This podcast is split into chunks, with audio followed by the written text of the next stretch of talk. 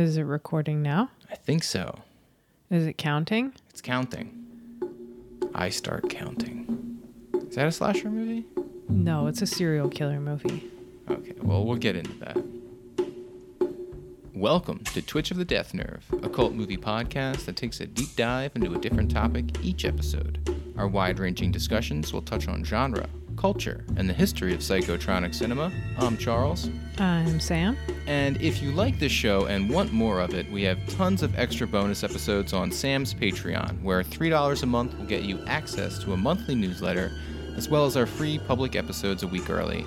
And $6 a month will get you all the Death Nerve happy hours, an audio version of The Legacy of World War II in European art house cinema, read aloud by Samm herself, That's me. an ongoing series on the works of Jean Luc Godard, capsule reviews, and tons of essays and solo podcast minisodes. Supporting the show helps keep my cat well fed and Samm's habit of buying expensive esoteric books alive.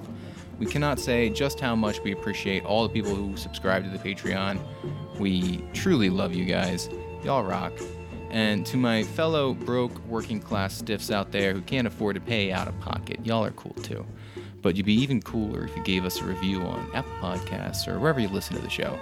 And join our Discord. Shoot me a DM on Instagram or email deathnervepodcast at gmail.com and I'll send you an invite link.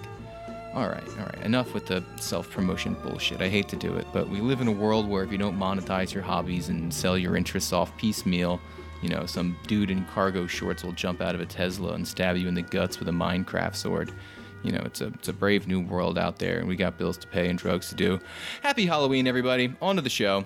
Yeah, on that note, it's the best time of year again. The leaves are turning red and gold. There is a bounty of pumpkins in every patch, and temperatures are getting brisk.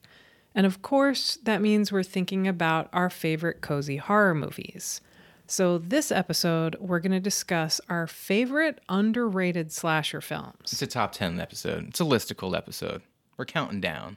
And before anyone comes for us sharpening their pitchforks and lighting their torches, note that I said underrated and that, as Charles said, we're talking about our top 10. So there are a lot of things that we had to leave off, but it also means that we're not diving into the more obvious titles. Yeah, there's there's there's no Scream. There's no Friday the Thirteenth. Though I genuinely believe all the movies that we're talking about are underrated, I don't want anyone to think that that means they're unknown. Some of them have become quite beloved in recent decades, especially among certain crowds, certain Yeah. groups of film fans, like probably most of our listeners. Seriously, I bet like all of our listeners are like, "This movie's underrated. I fucking love this movie. I've been watching this movie since I was three years old." That's because you're a freak. You know, our listeners are all total freakazoids. in the best possible way. Yeah, yeah, yeah. don't- But I mean, also think mean, about you know.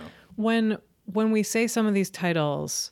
Think about the number of times, if you are a fan of that film, how many times you've probably had to defend it. Yeah, you know, you're totally That's right. the bar for yeah. me. But I think the thing is with slasher movies is that uh, among slasher fans, like I've never met a slasher fan who doesn't find the time to just totally talk shit on slasher movies and like say like oh yo, I hate this fucking movie like you know happy birthday to me fucking hate happy birthday to me for example I'm just saying I think the movie's fine but uh, I think it'd be kind of fun to sort of kick off the show before we get to our list, before we, you know, get get into it.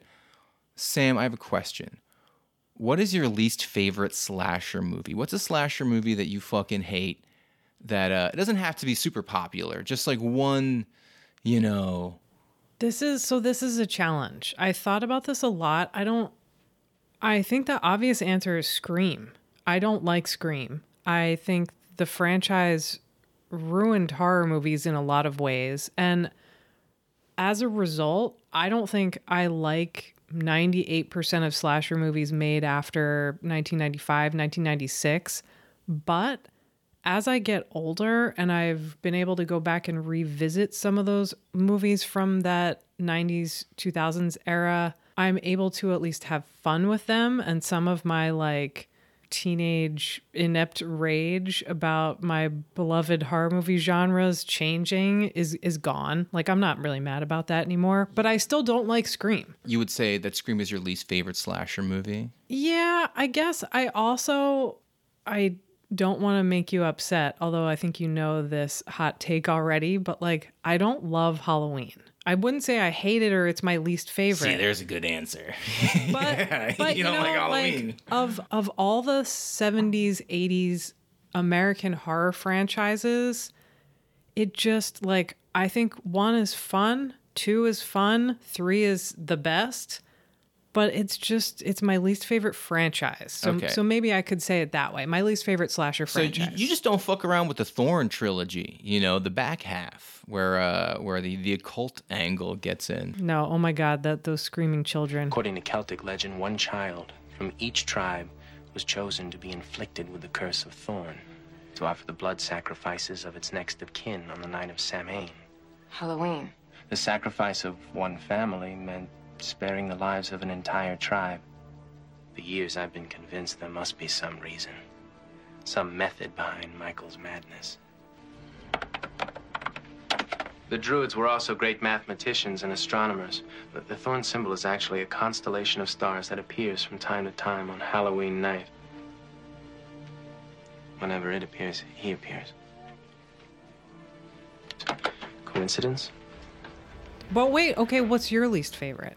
I can think of of one off the top of my head that I remember. It was one that uh, has an amazing VHS box art, and I was scared of it. It was one that I like. I looked at almost every time I went to the video store. I miss that feeling. yeah, where you just you're looking at covers of movies and you're putting them back because you're like, I'm not ready, you know, for this. One. This one. one's Or- too much. or, or my mom's gonna catch me fucking watching this movie. And there was one that I finally like rented after I, you know, got brave enough. And I just fucking hated it. I thought it was so dumb. I was so mad about it. It's got Biff from Back to the Future in it. It's called April Fool's Day. Oh, The cover is great. The cover is like a girl with a- braid. Yeah, she has a noose in her braid, and she's like holding a knife, and there's like you know a bunch of jocks at like a table, and all the high school you know clique characters are sitting there. I fucking hate April Fool's Day. So I haven't seen it. So, so, okay, I should also say at the beginning of this episode, I'm not somebody who really considers themselves a diehard slasher fan. I I find them to be comfort food. Yeah, I'm a diehard slasher respecter, is what I am. Yeah, that that's sort of how I feel about it, but I'm very much now to the point where I'm excited about the fact that there are a number of Oh probably God. obvious slasher movies that I still Yeah. haven't seen, like April Fool's Day or Graduation Day. I Oh, somehow graduation Day is awesome. either. It's a secret gem. It's really fun. When we were putting this list together, I was going through so many slasher titles where I'm like, holy shit, this should be on the list, but we haven't seen it yet. Yeah, that know? made me And really excited. I know. So now there's like a stack of fucking movies that I really want to see. Some of them are like, there's this one called Fatal Games. yeah, That looks. dying to see it it. Also, like he fun. knows you're alone. He knows you're alone. looks Dying to see it. Uh, and I found this one. It didn't have many good reviews, but I don't give a shit. I think it's going to be fucking great. It's a late 80s uh, Deodato movie. And apparently he is just like straight up doing Friday the 13th. Body count. Body count. That's what it is. Thank you. Thank you. It's, it, I want to see it. There's so many slasher flicks out there that I, I have not yet seen. And it's, uh, it's, it's kind of nice. Yeah, no, I I think it's great. So I'm I swear to you, I'm not make well, you know, I can't really make jokes in a subtle way usually. So this is not a joke. This is serious. Have you seen a movie called The Unseen? Sorry. Your setup was kind of funny. Uh, I don't know. I don't think so. No. So they played it at Exhumed Horrorthon one year, except it was the year it was the year that I think you weren't there because there was a fire alarm and like Oh, flooding and Ah. so it, it ended early and they played it at a catch-up show and for years now I'm like the unseen it's apparently it's great but it just will remain unseen by me. Eventually I'll get there. All right. Before we get to our list, I know I keep saying before we get to the thing. Uh, Oh yeah, defining slasher movie. yes, but not just defining slasher movies. I feel like uh, it's one of those genres where the name of the genre describes what it is in a lot of ways. No guns. Only slashing. Yes, I mean, But but like in the most obvious way. isn't there a slasher where the guy's got a gun? That's kind of good. I mean, there's Nail Gun Massacre. Oh no, I know what it was. What I was thinking of. It was. It's a new movie. It came out a few years ago. We watched it. You didn't think it was good at all. Is there gun kata? Yeah, no, sort of. It's it's uh that Lights Out movie with the Oh. blind guy, but he's like he's like a slasher killer, He is. and he's using a gun on everybody. And I kind of thought that was neat. Like, oh hey, this is a scary movie where the bad guy's got a gun. I, I don't know. It anyway. Yes, to define like what a slasher is, it, it seems pretty obvious, but I guess is Psycho a slasher? No. So I would say my kind of basic definition is, and I spend way too much time, you know, because of my work, thinking about genre and subgenre distinctions and how they influence each other. And I think where slasher movies came from, number one, from murder mystery stories like Agatha Christie, where it's a killer is gathering a bunch of people in a place and killing them one at a time. Yes, that is very classic. Yes. Yes. That also the old dark house movies of the 30s, which usually it's the same sort of premise. Often people are gathered, being killed, and those were sort of more comedic. And I think it takes a shift because of Psycho and because of Peeping Tom. Recently, I saw Peeping Tom on a best of slasher list, and I almost died of a stroke Well- because it's not it's not a slasher movie. Yeah, though. I I get it. I mean, the thing is though is that it is for sure a proto slasher movie, and there's there's a lot Yeah. of those proto slasher movies that came out before you could say like there's a like for example you have H.G. Lewis.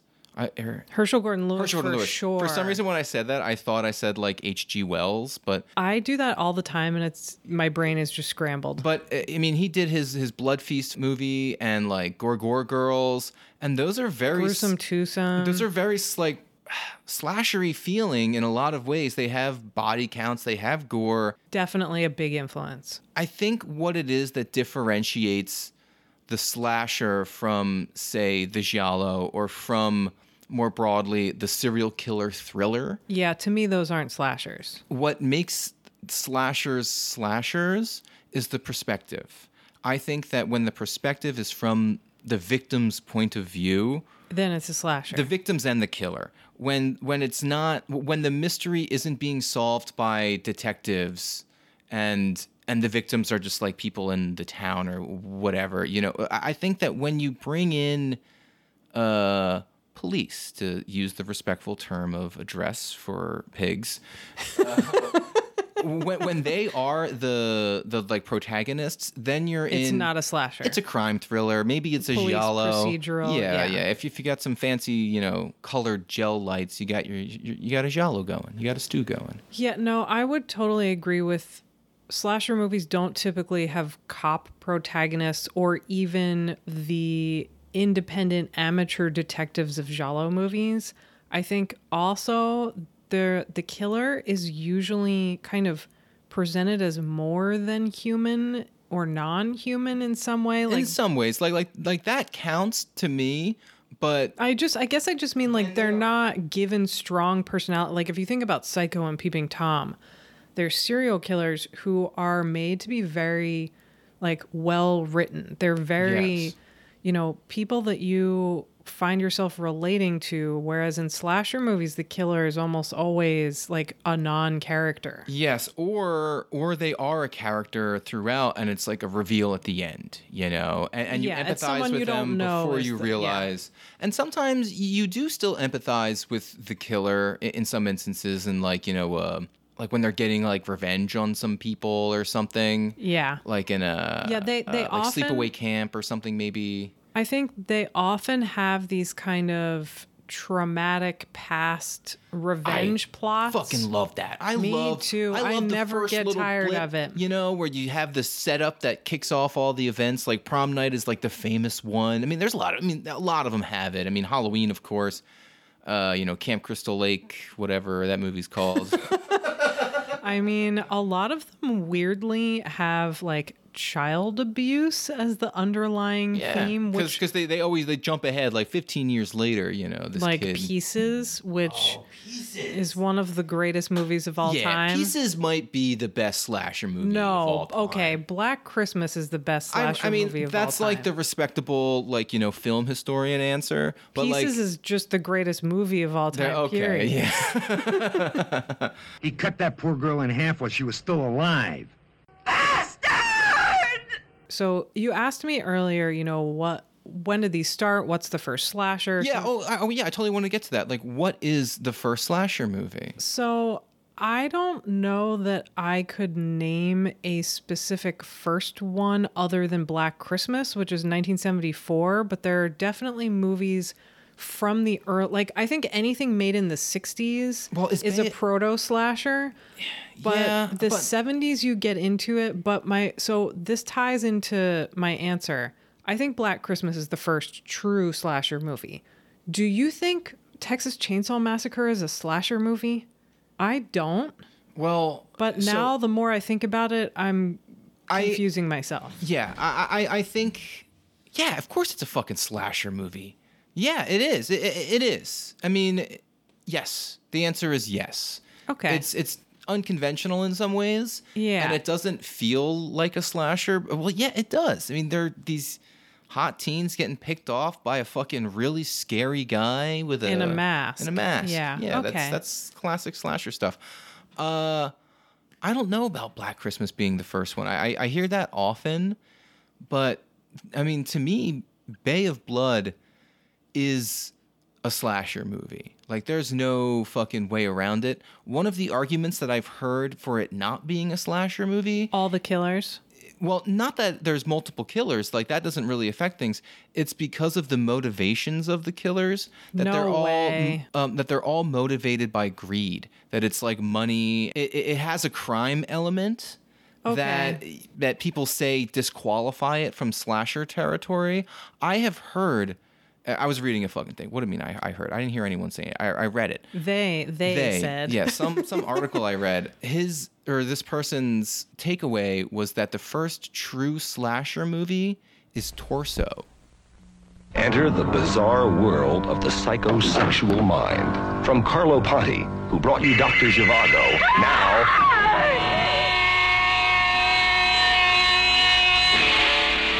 Torso. Torso. Torso.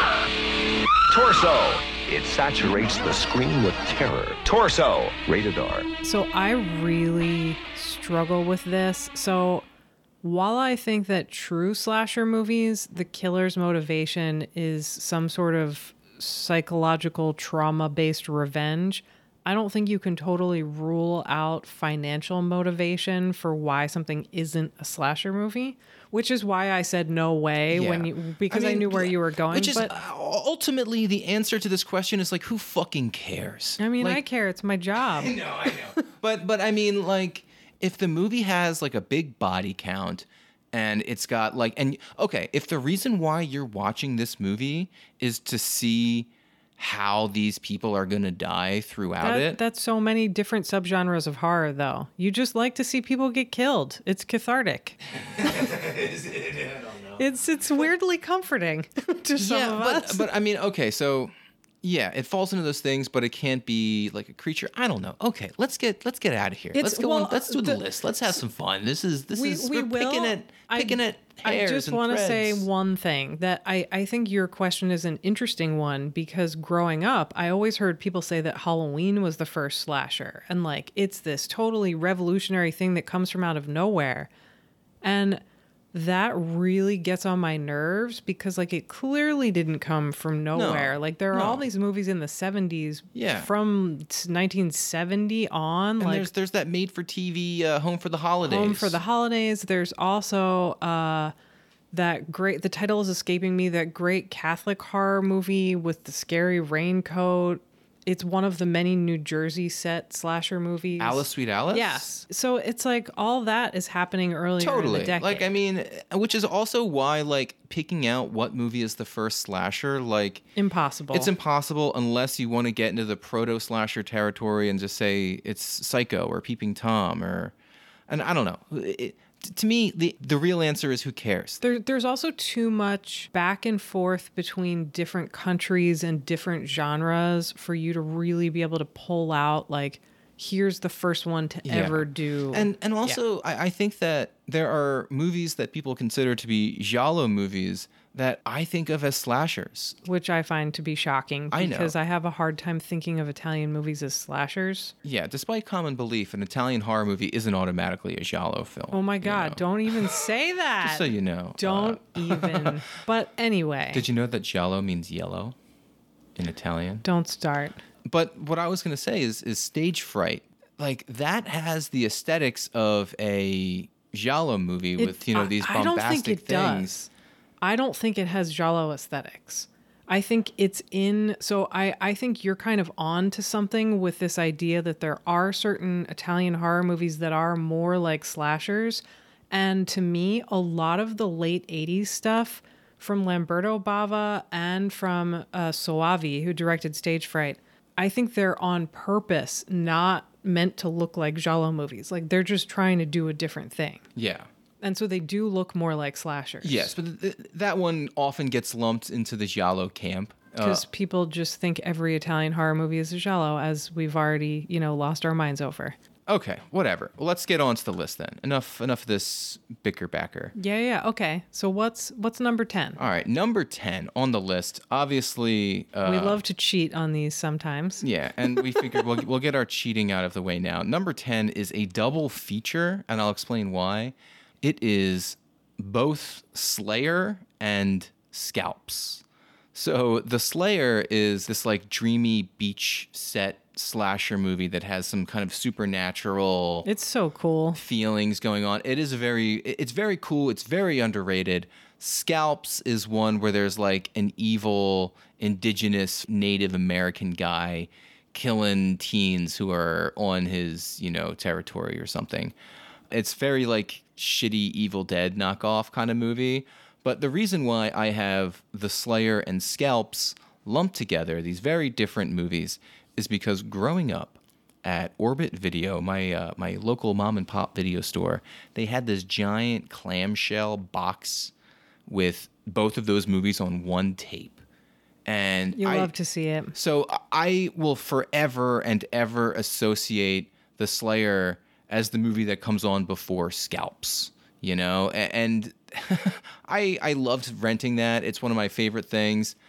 Uh, and and one of the best things about this particular VHS tape of The Slayer and Scalps is both of the movies are are cut for time, you know, to to fit them both on the you know the VHS tape, tape. yeah.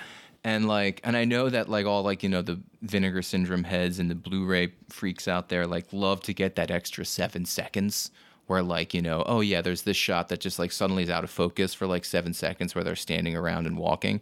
What this movie or what this particular tape did was it didn't cut out any of the good stuff. It just it just cut out characters doing nothing. Like you That's know, my favorite the- part of a lot of these movies, though. To be honest, No, no it, like it like cuts out and like you know we're like they're like sitting around at like a campfire and the scene goes on for like 12 minutes. sure. You know what I mean? It's like okay, let's just make this scene 7 minutes instead of 12.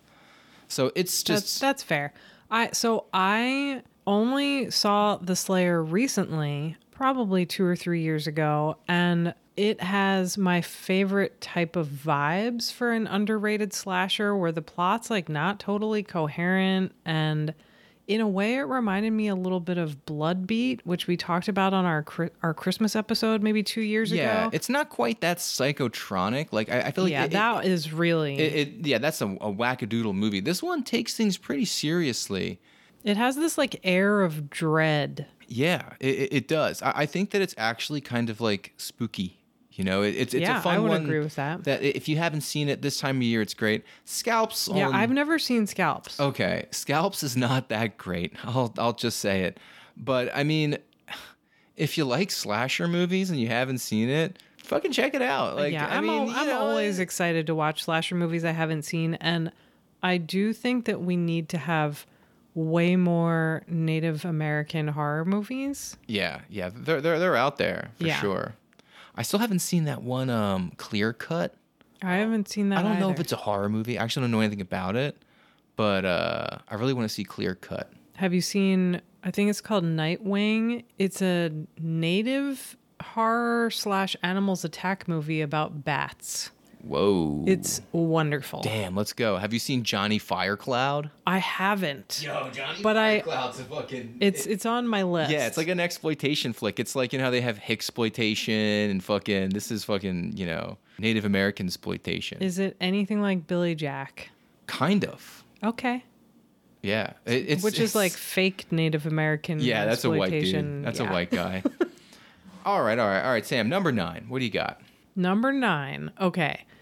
This is a movie that I don't think many people have seen. It's called Hollowgate from 1988.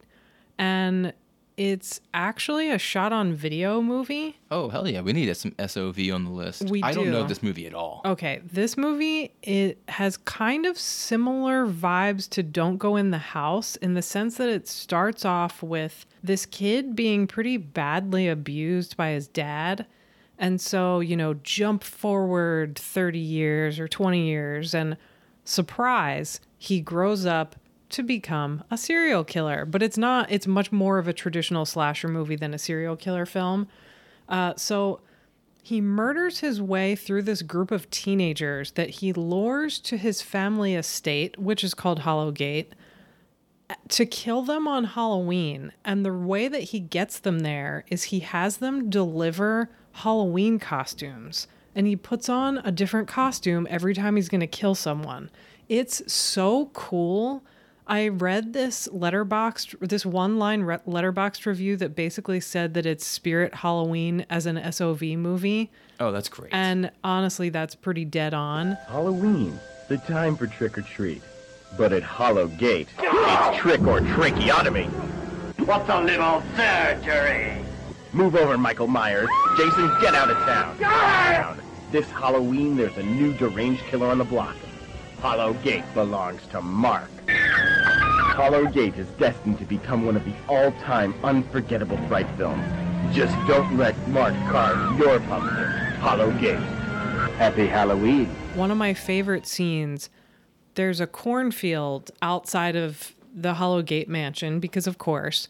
And he kills this girl with a tractor, but it takes him like 10 fucking minutes to get to her, Oh, and she yeah. doesn't go anywhere. it's the She's just Austin like, oh no, it is literally the Austin Powers scene. it's so Oh, I wonderful. want to watch it. Let's watch that. We should. It's I haven't seen it in a few years and would love to watch it again. It just so underrated. Hell I don't. I don't know if it's had a proper release, but I I think it's pretty readily available online. That rules. Yeah, so good. All right. All right. Yeah, what what's next? Okay, number eight. This one is funny. This is really funny. If anyone is uh listened to our our recent bonus episode, uh, this comes up briefly in the very beginning. Uh, Bill Ackerman, our, our dear friend from the Supporting Characters podcast, is in town. He's crashing on our couch on and off for like a couple weeks going to the New York Film Festival. And he was here earlier in the week, recorded with us, and I mentioned that I really, really want to watch House of Wax. From 2005. 2005 baby house of wax and and bill ackerman delivered the blu-ray to our house days later and last night we watched it And that's kind of what made us want to do this because we watched yeah, this which is a horrible thing to admit. it, it is it is we watched this 2005 slasher movie and just like had a ball like laughing at like you know the music choices you know right off the bat you okay, get don't laugh at the Deftones. Okay, you laugh at the fucking Deftones. You laugh at the Godsmack. You laugh at the My Chemical Romance. And just you like get confused about why Interpol is in there. you know, it- it's just it's so it was so good. I had so much fun, and I was like kind of embarrassed, like when I realized that I was genuinely enjoying it. You I wasn't embarrassed at all, which I maybe should be because when this came out, I was so fucking mad. Yeah, I, I saw it in theaters, and I remember like being pleasantly surprised by it, but just like never thinking about it again. And this time around, it, it had it's got lots of really good gory scenes that are like kind of mean spirited. Like they, they they treat the characters badly in They a put- way they that put is- them through it. and and to me that is very classic slasher like slasher Yeah, movies used they're to mean. they're mean yeah like they they hurt the people like they're dying painfully and, and gruesomely and I feel like movies have gotten a little more sanitized over the years where like if Oh, you have like you know if you have a strong female lead it's like okay we're not going to fucking chop her finger yeah, I was just We're gonna say they're not gonna chop Nev Campbell's finger off. we're not going to super glue her lips shut while she's in some fucking torture room. I mean, the movie does mean stuff to characters, but I think the meanest thing that the movie does is the way they treat Paris Hilton's character. She deserves better. She does. Justice for Paris. But uh I don't know if you if you remember this, but uh she famously had a sex tape leak. Probably she leaked it, but it doesn't matter. And which I weirdly totally forgot about. Like I just in my head it was like she's a nepo baby hotel heiress all of those things are true. TV star. Yes. Reality TV star. But uh her sex tape was I mean, I haven't seen it. From what you hear Yes, from what the, from what you've heard on the dark web. I was going to say I haven't seen it in years. but uh it, the whole thing is in like night vision. Which you is know? kind of creepy. Yeah, it's it's a scary sex tape for sure. We should we should watch it later. That's a double feature with Hollowgate. And this it's SOV night. Uh, and this movie has a, a character with like a video camcorder. A lot of movies in this time period did, where like there was. So now we're gonna get a scene on the camcorder. Now we're in camcorder vision. it's fun. I kind of like when they started totally to do that. it's it's a fun little trope but there's one bit where they're filming a, a character in a car and they're in night vision territory and you see paris hilton's head like going down on the driver giving him roadhead and it's literally just Similar to her it's the- actual sex it's tape. It's the sex tape. That's what they're doing. They're like hey look we got paris hilton in the movie and we're remaking the sex tape. Isn't that fucking cheeky? And yes it is. I mean, fucking- it's it's it- trashy. It's a fucking trashy slasher movie, and, and, they're it like supposed to be trashy. yeah, and then like this hit all the notes. I I really It I also was really really impressed with the set design where it's like it's a small kind of backwoods town and what what made me sold on actually wanting to watch it was Bill compared it to Tourist Trap and the reason I didn't see it when it came out is because I love Mysteries of the Wax Museum which is the 30s movie and the Vincent Price House of Wax from the 50s I also love.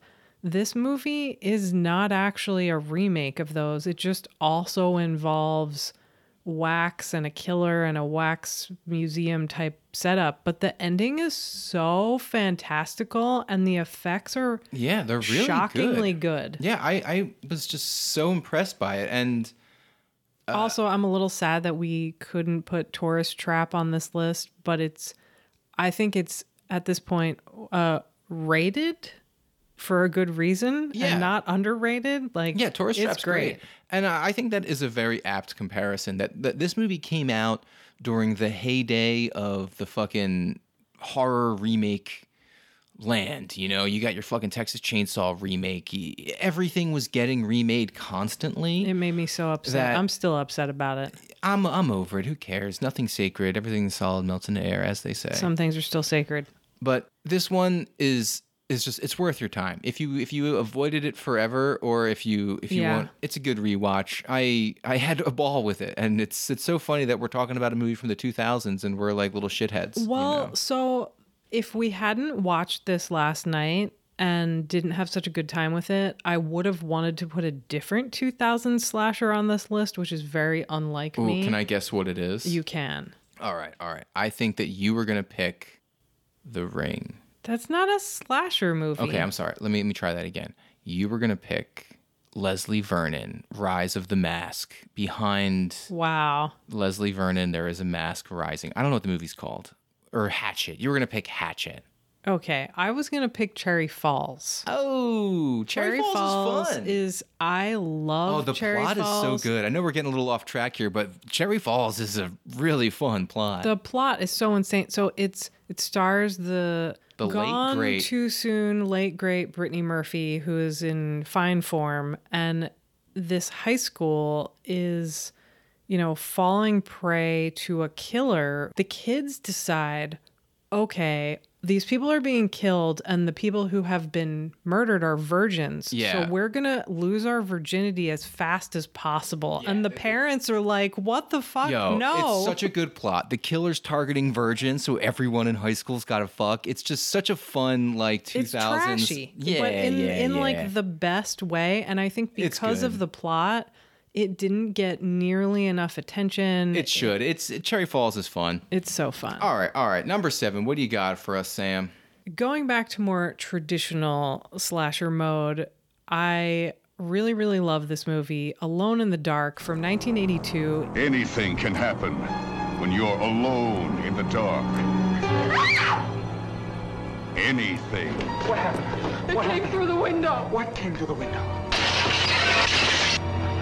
Why is this happening? Alone in the dark. Rated R. It is the debut film of Jack Sholder, who most people will know from Nightmare on Elm Street 2 and The Hidden. Oh, He's one of my favorite kind of underrated horror directors. But if you haven't seen Alone in the Dark, it is set in this mental hospital where a new psychiatrist comes into this experimental program run by Donald Pleasence. And Donald Pleasence, for a little bit, like goes somewhere else to, you know, be a psychiatrist elsewhere. And there's an accident and a blackout, power outage, and the patient's on the most dangerous floor, one of whom is Jack Palance, and the other one is Martin Landau. They are just a stacked cast. and and the other characters who kind of like go along in a band with them, one's a pedophile and the other one's a serial killer whose name is the Bleeder. they, they're really I haven't seen this in so long. Oh my God, it's I so seen It in good. so long. basically they become convinced that the new psychiatrist killed Donald Pleasence's character who they genuinely love. And so they decide they're going to go to his house and kill him and his entire family. Yeah. Oh, Bill's here. Oh, Quick Bill pause break. yes, Bill pause break. Welcome home. Are you in the middle of recording a, the slasher episode? We Yeah. are. Oh, good. You want to pull up a mic? Sure. I just saw some slashing. We're all number seven on our list. I'll pull up a, a mic real quick. Yeah. Uh, and maybe we will not pull up a Batgirl. Get this fucking cat off the table. Hey, don't drink my water. Get the fucking cat off the table. Batgirl, go back to your perch. You were so warm and comfortable there, remember? This is really funny. We've never done this in an episode before. I was expecting it. you were? I was, yeah. you were just describing the plot of Alone in the Dark, and to quick catch you up, Bill. Yes. uh, welcome to the show, Bill. Thank you so much. Uh, and to catch you up on what Samm was saying, uh, there's a group of Psychos. psychos in an insane asylum, and they're under the impression that their favorite psychiatrist has been killed, Donald Pleasence. Donald Pleasence. Yes. And they are now out for Out to kill the entire family of the new psychiatrist, and on the way they go to a punk show. Yeah, it's like it's like a weird kind of like buddy comedy at times with these like crazy people out in the world. and like kind of a home invasion movie and it just it like it is a slat would you would you say it's a slasher Yeah, ki- kind of a. s- i mean it's on yeah, our list so yeah. it has yeah, there's to be no going back. I, I, I think it gets grouped in with slasher movies often enough that that's not going to be a controversial pick. i also i one of my like secret thematic loves is when anyone gets killed by a crossbow or a bow and arrow and this movie has a great crossbow death oh yeah, those are always fun. And seriously, any combination of Donald Pleasence, Jack Palance, and Martin Landau, so, like are they all in Without Warning?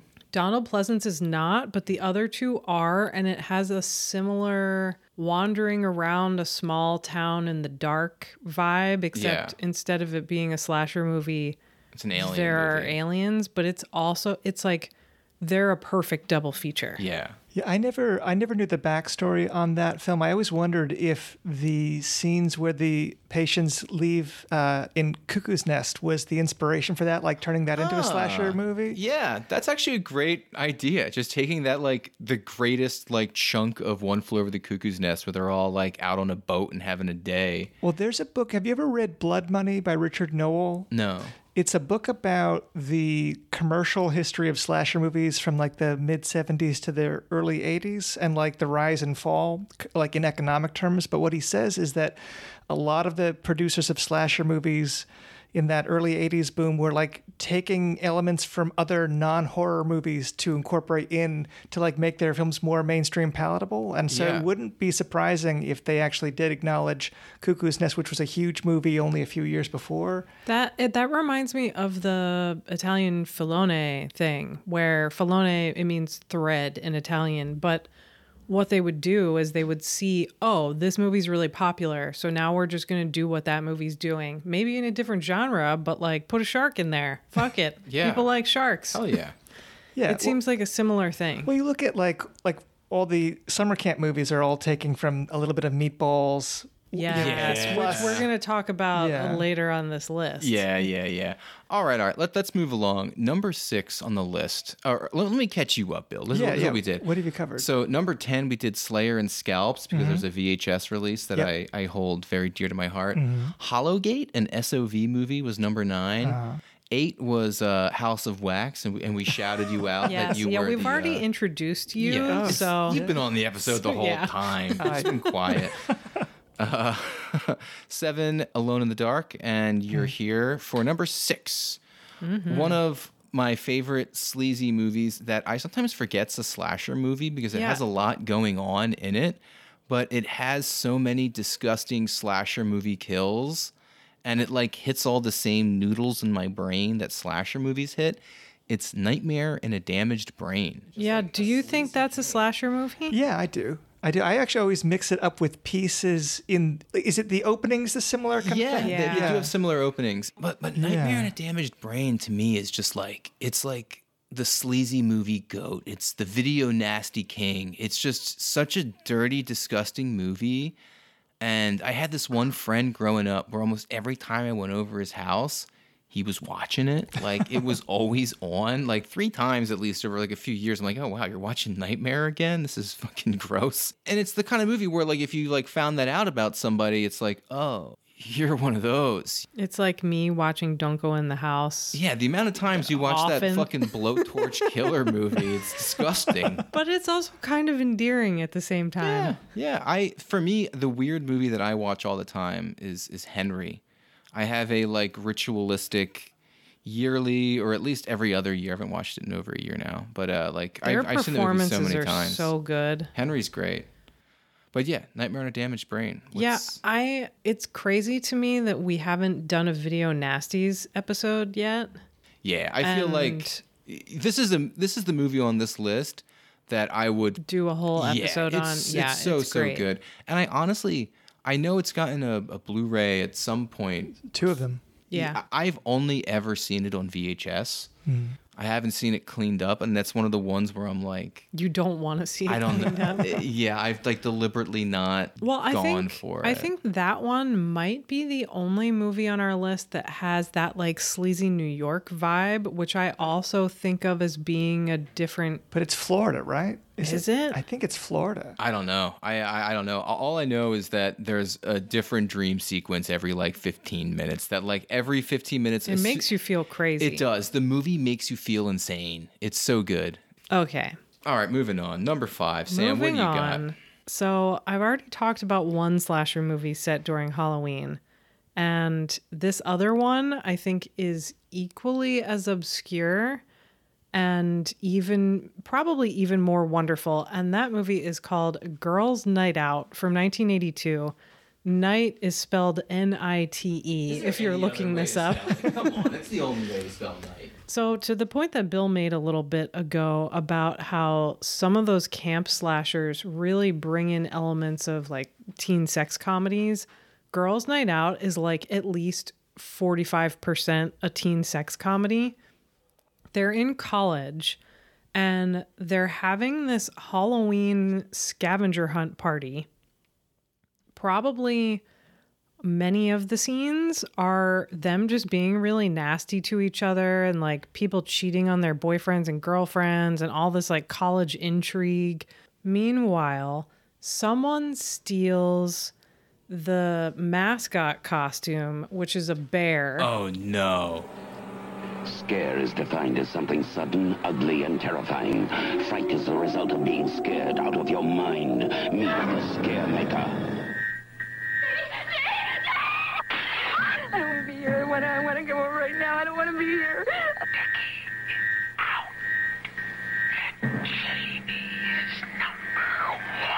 Who the hell is this? The Scare Maker. A dead man came home. Rated R. Now play. Is Like- the, the like killer all- a fucking bear mascot? Yes. Yes, the killer. But wait, wait, it gets better. No, it can't. The killer is a bear mascot who carries around these like sharpened, jagged knives that he uses like Freddy Krueger. Okay, so it's Five Nights at Freddy.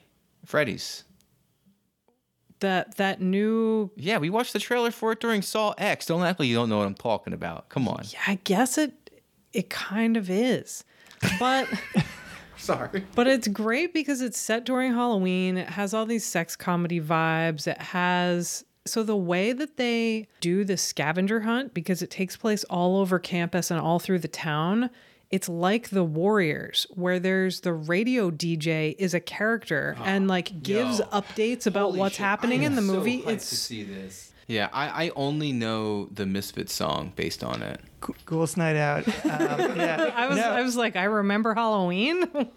Well, it was, it was originally made as the Scare Maker, and I think you can probably find it under that title too. But I, I think it got re-released as Girls Night Out. Yep. I interviewed the guy that distributed it as Girls Night Out, uh, Sam Sherman, because it came out through Independent International, the company that did all the Al Adamson movies. It's odd because they must have gotten like a deal on the music rights for the Lovin' Spoonful because it's like Lovin' Spoonful's greatest hits kind of scenario where like they're all in these '80s parties, but they're listening to like like all these Lovin' Spoonful hits like everywhere they go. so it's it's got like music clearance that just seems very bewildering, but it's and it's David So Holbrook, strange. Hal Holbrook's son. Hal Holbrook oh, show, shows up. Oh yeah. Yeah. Yo, I love when a fucking guy's got a son that I didn't even know he had a son and the son's in the movie. Oh, I love when that happens. A quick editor's note here. This is probably the dumbest thing I've ever said on the show.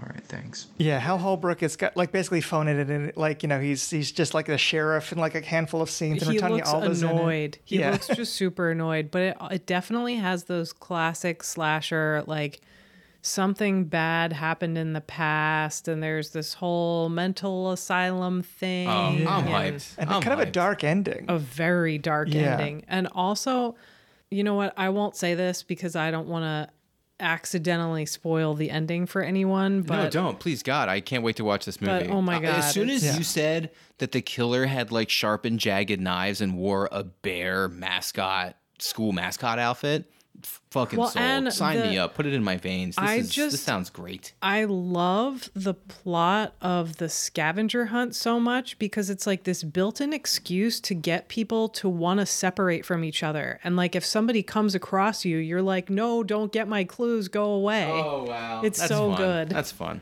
All right, number four. What do you got for us? So, number four, earlier Charles and I were debating whether this is actually underrated.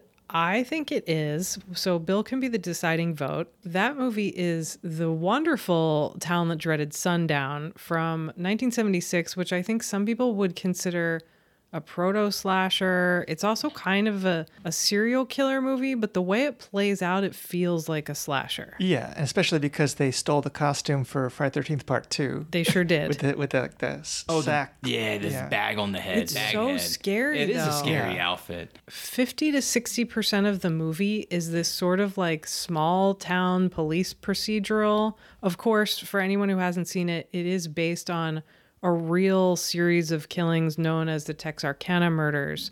And the sequences where he kills people, some of them, like there's this one where he chases a woman through a house and into a cornfield, and it's genuinely scary. Yeah, I, I I was surprised at how scary it was. It was one that was on my list for a long time that I just like the title is so iconic. It's so good. It's Yeah. a great title.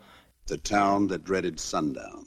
A true story. And when I finally watched it, I was just kind of like, I was ready for dumb slasher movie, you know, mm-hmm. and not that it was like a particularly like you know smart movie or anything, but it was like it was scary, and I I rarely associate like actual tension and thrills with slash movies because I'm like always such like a disgusting freak that's just like oh yeah get them you know and Let me with see that bear suit. yeah, you know that that's like you know what's getting me going. But this one is is is different. It's it's definitely very scary. Yeah, I would say that now it's probably underrated. I mean, at the time, it was like a big success for that kind of film. Like it was a bigger hit than like Black Christmas or something was in the coun- in this country. Which is shocking. yeah, well, Black Christmas was kind of fumbled, I think. But like, Yeah. yeah, the Town Dreaded Sundown was like Charles B. Pierce coming off of The Legend of Boggy Creek, which was a huge independent like horror hit. And, And so, and they have similar vibes. Like Yeah. he's not in a rush to tell these stories. No, yeah, they're, he's they're taking his time. They're paced very well.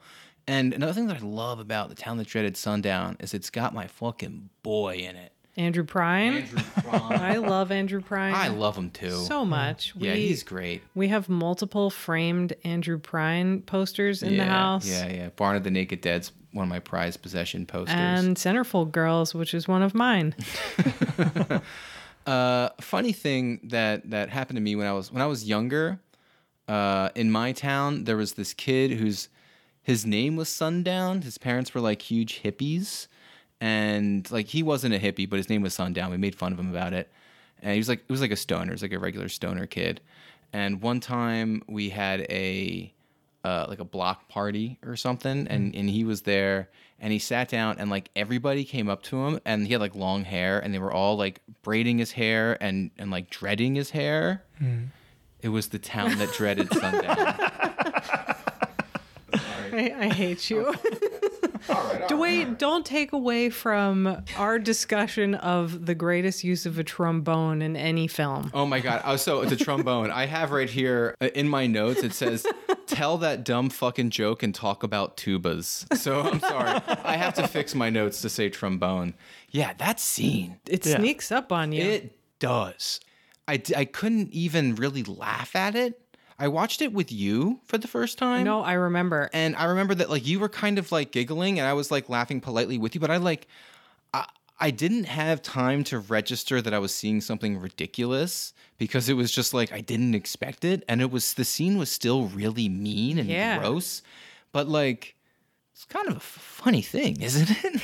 like I don't know. It's Mhm. it's such a, a good movie that like it's hard to find humor in these like murder set pieces, you know? Let me ask do you think that the whole creative kills trope comes after Friday the 13th? Because that would have been something that everyone talked about with Town Dread Sundown is that trombone death, which kind of points to like 80s kind of excess as far as like, you know, the creative kills thing. Because things like Halloween and Black Christmas don't have that. I mean, is that something that Friday the 13th kind of popularizes, like the idea of different methods yeah, of death? well, especially Yeah, especially I the think trailer, uh, the, the trailer for Friday the Thirteenth, where they're like one, two, It's so three, good. It's and they're like and trailer. they're going through all of those those kill scenes. It's Yeah, it's like we're not just seeing a guy use a knife. You Yeah. should come pay to see our All right. movie because we've got all the weapons. on that note. Number three. Now we're getting into the real fucking shit. The only movie on our list to have its own theme song, I believe. By pick, by axe, by sword, by Bye bye. when the leaves of summer turn to red and gold and the football games bring a hint of the cold time to get away. We'll pack the car with escape in mind, forgetting about classes, leaving books behind. Time to get away. Empty cottage sitting on the shore. Tourists all left about a month before, and we're gonna have a good time. Gonna have a good time. Yeah, we're gonna have a good time. We're going on now. A ball break, walk The Mutilator. This is one that uh, I, it was it was a holy grail movie for me because my too. my video store didn't have it, and I saw the poster, and I was like, holy shit, we gotta find this movie. And like me and my friend went on like a mission to all of the video stores, not in our town, but like the town over in the next town, and we finally found a copy of uh, Buddy Cooper's The Mutilator. Ah, and it was just it, was everything I wanted it to be. It's one of those movies where like I had it huge in my head. It was this giant thing, and then when we watched it, it was like everything I wanted. It had like just the most gruesome kills that are like unspeakable, you know, just horrible. That like I don't even want to say because if anyone is listening that hasn't seen it, like they are some Get ready to fall into its arms and have it break into your heart, yeah, it is so so which will make sense just- when you hear the theme song. yeah, it's it's mean and it's but it's also fun and funny and just like a, a perfect slasher movie. and all the characters are assholes. Yeah. they always are in these movies. Not to belittle your quest to find it, they actually had it on my campus when I went to school in Rhode Island at the campus video store. Yeah, off like right like like we walked to it from the dorm and rented the mutilator. Oh wow, good for you. I like it was one that was just like so hard for me to like track down and I was so happy to finally see it. It's it's it's one of my all-time favorite slasher movies and just like that tagline by pick, by axe, by sword, by buy. Also, we should talk about the ah. other title, which is Fall Break. Yeah. So this is the Oh. best time of year to watch the movie. And the theme song that I'm talking about, they don't sing the mutilator. They sing about Fall Break because that was what the original title. That was the original title. Yeah. I, I could be wrong. I think that that was a film that when they finished it, the violence was too extreme for an R rating, and so Yeah. as a like a like a like a independently made kind of regional horror film, they kind of had to keep cutting it down to eventually get the R rating, and I think that they kind of kind of fucked their movie over by Yeah. like like you know neutering all the the kill scenes. I got a bad feeling about this. By axe. By hook. By blade.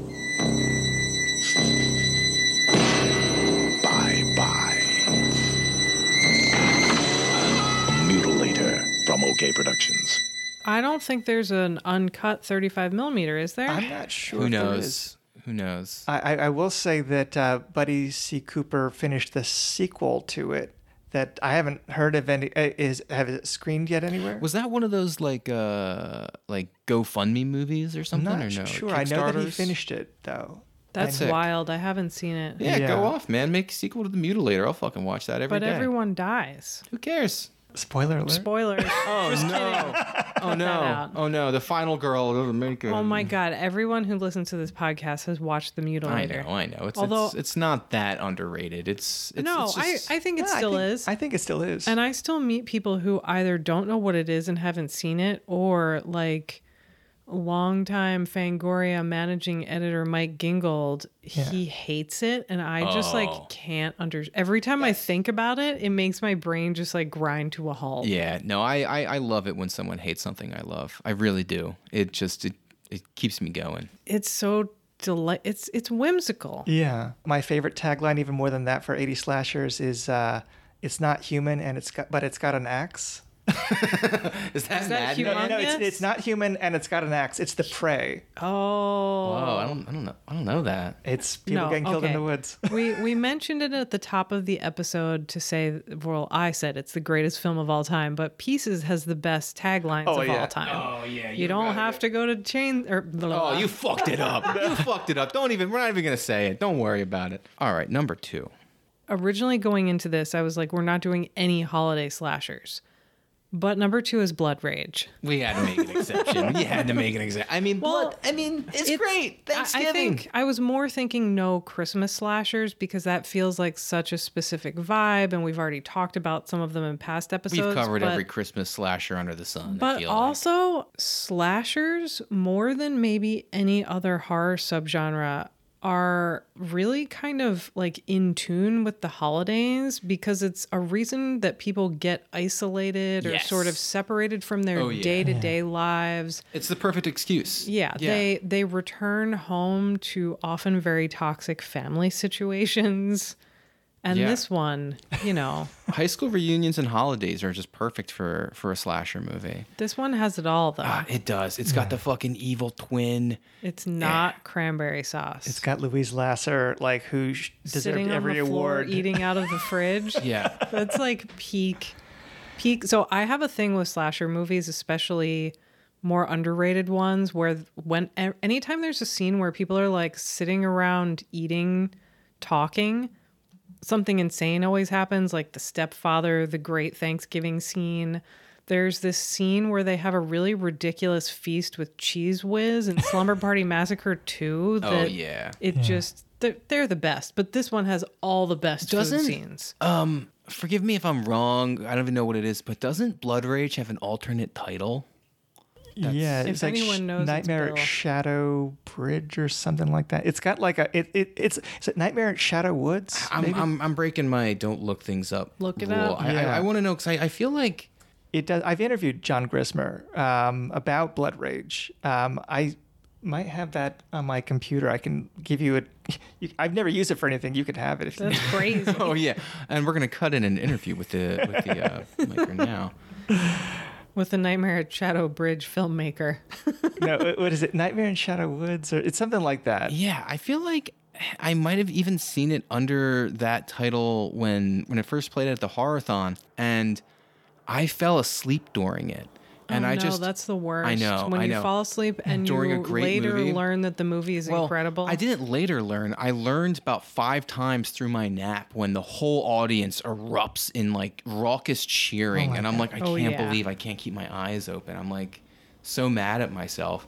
And then later we we watched it on Thanksgiving a couple of years later, and It's the perfect. So it's so good. there there are a couple Oh, of Nightmare at Shadow Woods. You were right. Yeah, yeah, Okay, yeah. I knew it was something like that. There are a couple of amazing Thanksgiving horror movies, but this one really takes the cake. It also does that crazy thing that so many slasher movies do. I feel like the two tropes that I always think about there's either like a secret double, like a person has been killed and someone who looks exactly like them is around, or there's a sibling or a twin. Yeah. There's that one, or there's the one where it's like, surprise, the killer is actually a different gender or a trans person, usually in a really offensive way. Oh my God, but she's got a dick, yo! It's the end of the movie. Roll credits. It's so offensive, but I really do think that particular thread goes back to Psycho Ed and Gein, yeah. yeah, and Ed Gein, and but it's like it's really effective in a lot of these movies. Yeah. at at masking the identity of the killer, Yeah. like politics aside. And this movie has like a really good like synth score, which a lot of slashers have like that good like This has good everything. Yeah, it's it's an all-around banger, and it also has a really good tagline that is you don't have to go to chainsaw for a Texas massacre. I'm sorry. We're gonna have a chainsaw massacre at Thanksgiving this year, and by Thanksgiving I mean today. Uh Do we do we need a drum roll? I think we need a little bit of a drum roll. Don't actually bang on No. Because it will of your make equipment. all of the oh my God, is it, is it recording? It is. We're good. We're chilling. All right. Almost gave me a heart attack. Number one on our list. Let, let's quick recap, real quick. Number 10 was a cheating answer of Slayers and Scalps. Nine was Hollowgate. Eight, House of Wax from 2005, a perfect vintage year. Seven is Alone in the Dark. Six, Nightmare in a Damaged Brain, or for the connoisseurs, just call it Nightmare. Five, Girls Night Out, and don't forget that night is spelled wrong. Four is Town That Dreaded Sundown. Three, The Mutilator. Two, Blood Rage. And number one, for the greatest underrated slasher film of all time. I don't make these rules. House on Sorority Row. The girls in Pi Theta were different from girls in other sororities. Their friendships were closer. Their parties were wilder. And their extracurricular activities were more daring than most. So when it came time to say goodbye, they wanted to make real sure that no one would ever forget the girls in the house on Sorority Row. Rated R. It's just a great movie. I don't remember what the event was. Uh, maybe it was Camp Blood. yeah, we saw it at the at the drive-in, and it was one of those movies where I was like, okay, I'm really tired. I'm probably on a lot of drugs. It was like maybe raining or cold, and I thought there's no way I'm gonna make it awake to the end of this movie, but it was so unexpectedly nasty It's and it's, it's and also scary. and exciting. It's not what you think. The cover of the movie is, you know, tits out, lady looking scared, and the title House on Sorority Row. You're just like, okay, I'm gonna watch. Another slumber party massacre movie. yes, movie. just Yeah. an, another stab 'em up flick, and it is not no, that. it pulls the rug out from under you. It's not that kind of movie. I mean, it is. This is a slash movie for sure, especially in the back half. But it's Yeah, the it's so the ba- the very basic premise is school is out, but this sorority house they're sticking around for a little while. They're trying to throw some huge party. and there's They- like a mean matronly. Yes, and they try to play a prank on the matron that goes horribly wrong, and it sort of sets in motion all the insanity that follows, and the ending is so scary. Yeah, I I, I like I don't want to spoil Me Yeah, neither. It is Like, scary though. It is a really scary ending. Yeah, and and just like a good tense movie. You know, it's it's the kind of slasher movie you can bring home to your parents. Is it? Yeah, because there is a, a real plot that Oh, you yeah. know someone can chew on. They're, they're like like the freaks like me can you know get their jollies off watching the death scenes, but like regular ass people can watch this because it's like it's like a real movie. Well, you I was reading earlier that it was inspired by Diabolique, which we did an episode yeah, on. the the, and- the French movie. Yeah, and when you think about certain sequences, it's like, oh, of course, okay, of yeah. course, yeah. yeah. I know that director said he was influenced by Brian De Palma. You know, as That- far as like who he was looking out. forward to. It. And, and John Waters visited the set of that film when they were shooting it. It was shot in Baltimore, so That's oh, crazy. Oh wow. of course, you would know that. yeah, I've been I've been to the location. It- Did like- you go in the swimming pool? I did not go to the swimming pool. I, I think it's apartments now. It's like they they divided the building in half. That's so sad. Yeah. Anytime a beautiful old house is like chopped up into apartments, you you can't set your slasher Yeah. movie there anymore. Yeah. I'll I'll still watch the apartments on Sorority Row if Or that's. I would sequel ever watch comes Crawl along. Space on Sorority Row if anybody wants to make that sequel, remake, crossover. Crawl Space, the Kinski movie. Uh huh. Wow, look at you in the Mind Palace. It's one of my favorite disgusting movies. Yeah. All right. So slashers are great. We love slashers. Is this is right. It's it's official. They're they're fucking great. Okay, they are, but the person who likes slasher movies the most in this room, other than the cat, wherever she went, I need to know off the top of your head. Do you have any favorite underrated slashers we haven't mentioned? Yes. Uh, I won't go crazy. I would say Mortuary. Oh yeah. Yeah, we that were almost we were made debating. our we, we were list. we were pulling at that Mortuary's one. favorite. Uh, Curtains. I, I love a lot. Mm. I don't know if it's underrated, but I think He Knows You're Alone is really good. Which good. I still haven't seen. yeah, and Night School. Another one I haven't seen. Um, gosh, there's so many, but I mean, those are those are some that immediately come to mind. So, something that we were talking about a couple days ago, you mentioned this idea that unlike certain other horror subgenres, a lot of slasher movies are kind of work for profit type situations where it's like not the director's passion to make a slasher movie. It's Yeah. something that they're trying to leverage into a bigger career, which is just such an interesting way Yeah. to think about the whole genre. Well, and maybe because they're like so often tied to formula that directors don't Yeah. want to recycle the formula more than once. Like once is enough for them. Like put their mark on the template, but yeah, you don't really find a lot of. You find Fred Walton does When a Stranger Calls and Al, and uh, April Fool's Day. There's like a couple of them like that, and Wes Craven did a couple, but for the most part, a lot of the people that you're talking about did not do other slasher Yeah. movies. Yeah. This was our our question at the very top of the show that we asked each other, and I'll I'll pose it to you just to kind of close things out. Mhm. What's your least favorite slasher movie? What's a slash movie that you just fucking hate? It's Axe 'Em, which is also shot in Maryland. I- I don't even know Axe 'Em, what that A is. X E apostrophe E M. Oh, yes. That's a piece of shit. Oh, Axe 'Em. Yeah. That's a good title though. Yeah. That's a cool It's- title. it sounds like heartburn medication when you don't Axe 'Em. think about like how Yeah. it's spelled. when your guts are coming out of your tummy. Try Axe 'Em.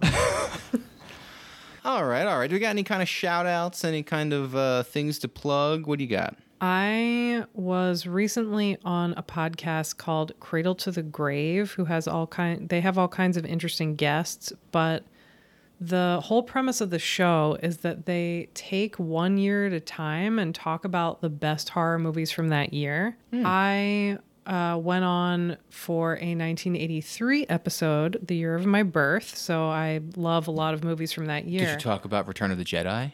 I did. Wow, I was just being an asshole. I did not talk Oh, you. you got me. Wow, Samm, you got me. It doesn't happen very often. No. It's because part of my face is masked by our equipment. So Yeah. you uh, like I'm very bad at lying. Damn, you did good there. Thank Damn. you. What I actually talked about was the really underrated Pete Walker movie House of Long Shadows, which Oh, nice. Is this wonderful old dark house comedy horror with Vincent Price, Christopher Lee, Peter Cushing, It's Hammer John worship. Carradine, uh, Sheila Keith. Yeah. It's basically like a 1930s movie where everybody's just fucking hamming it up. Yeah. And I like that movie. You like it way more than I do, but I, I, like that I movie. love it. I think because it was a holy grail movie for me, I heard about it somewhere and you couldn't find it for years. Like I spent probably $50 to buy a shitty tape off of eBay that I could watch once before the tape disintegrated. so that's part of my love. Nice. So Des- the- the Desi cra- Arnaz Jr. can fuck off though. So the Cradle to the Grave podcast. Listen to that episode. Billy, you got anything to, to plug? You don't have to. Um, I, I'm going to be talking about Wes Craven movies on, uh, I think next week with Chris O'Neill, the uh, the video essayist, filmmaker, uh, programmer friend of mine. I don't. I think it's going to be on the Triskel Christchurch website. I'm not sure when it's airing, but he's he's doing a um, Hills Have Eyes, Nightmare on Elm Street screen triple feature in Ireland for Halloween season, and so we're doing a podcast to help Nice. talk about uh, those movies and Craven in general. I guess we just talk about the fireworks woman the whole time. I'm Oh, not quite yeah. sure. That's Hell what you got to do. How has it been rewatching, speaking of slashers, Mhm. rewatching Wes Craven movies? Interesting. I mean, there's a lot that connects them. I mean, his career is fascinating because he has so much compromising he has to do from almost the very beginning, and Yeah. such a uneven career because he's not really calling the shots on so many things, and uh, a lot that connects them. It's it's a way more coherent career. I, the first time that I ever did supporting characters, we talked about how I thought that there might not be that many Wes Craven fans that like the entire career from Last House through Nightmare to Scream to, and I don't know if that's something I believe anymore. I think I meet more people now that like the majority of his films, but you got heads that like uh, Christina Ricci's Cursed movie with him. That was him, right? yeah, I love it. What about what about they or us or them? That's uh, that's that- one he like presents. I think. Oh, okay, yeah. okay. There's a lot of those Wes what Craven about presents. This how movie. does Red Eye hold up? I haven't gone back to it yet. I remember hating it. I Yeah. saw it in theaters and was like, "What the fuck?" Okay, I got one thing to plug, and then we're done. We gotta we gotta pull the plug I'm sorry. here.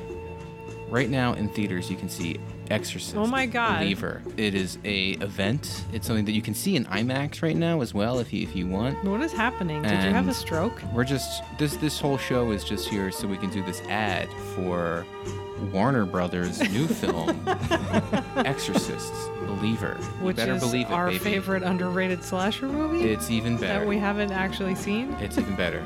We're seeing it.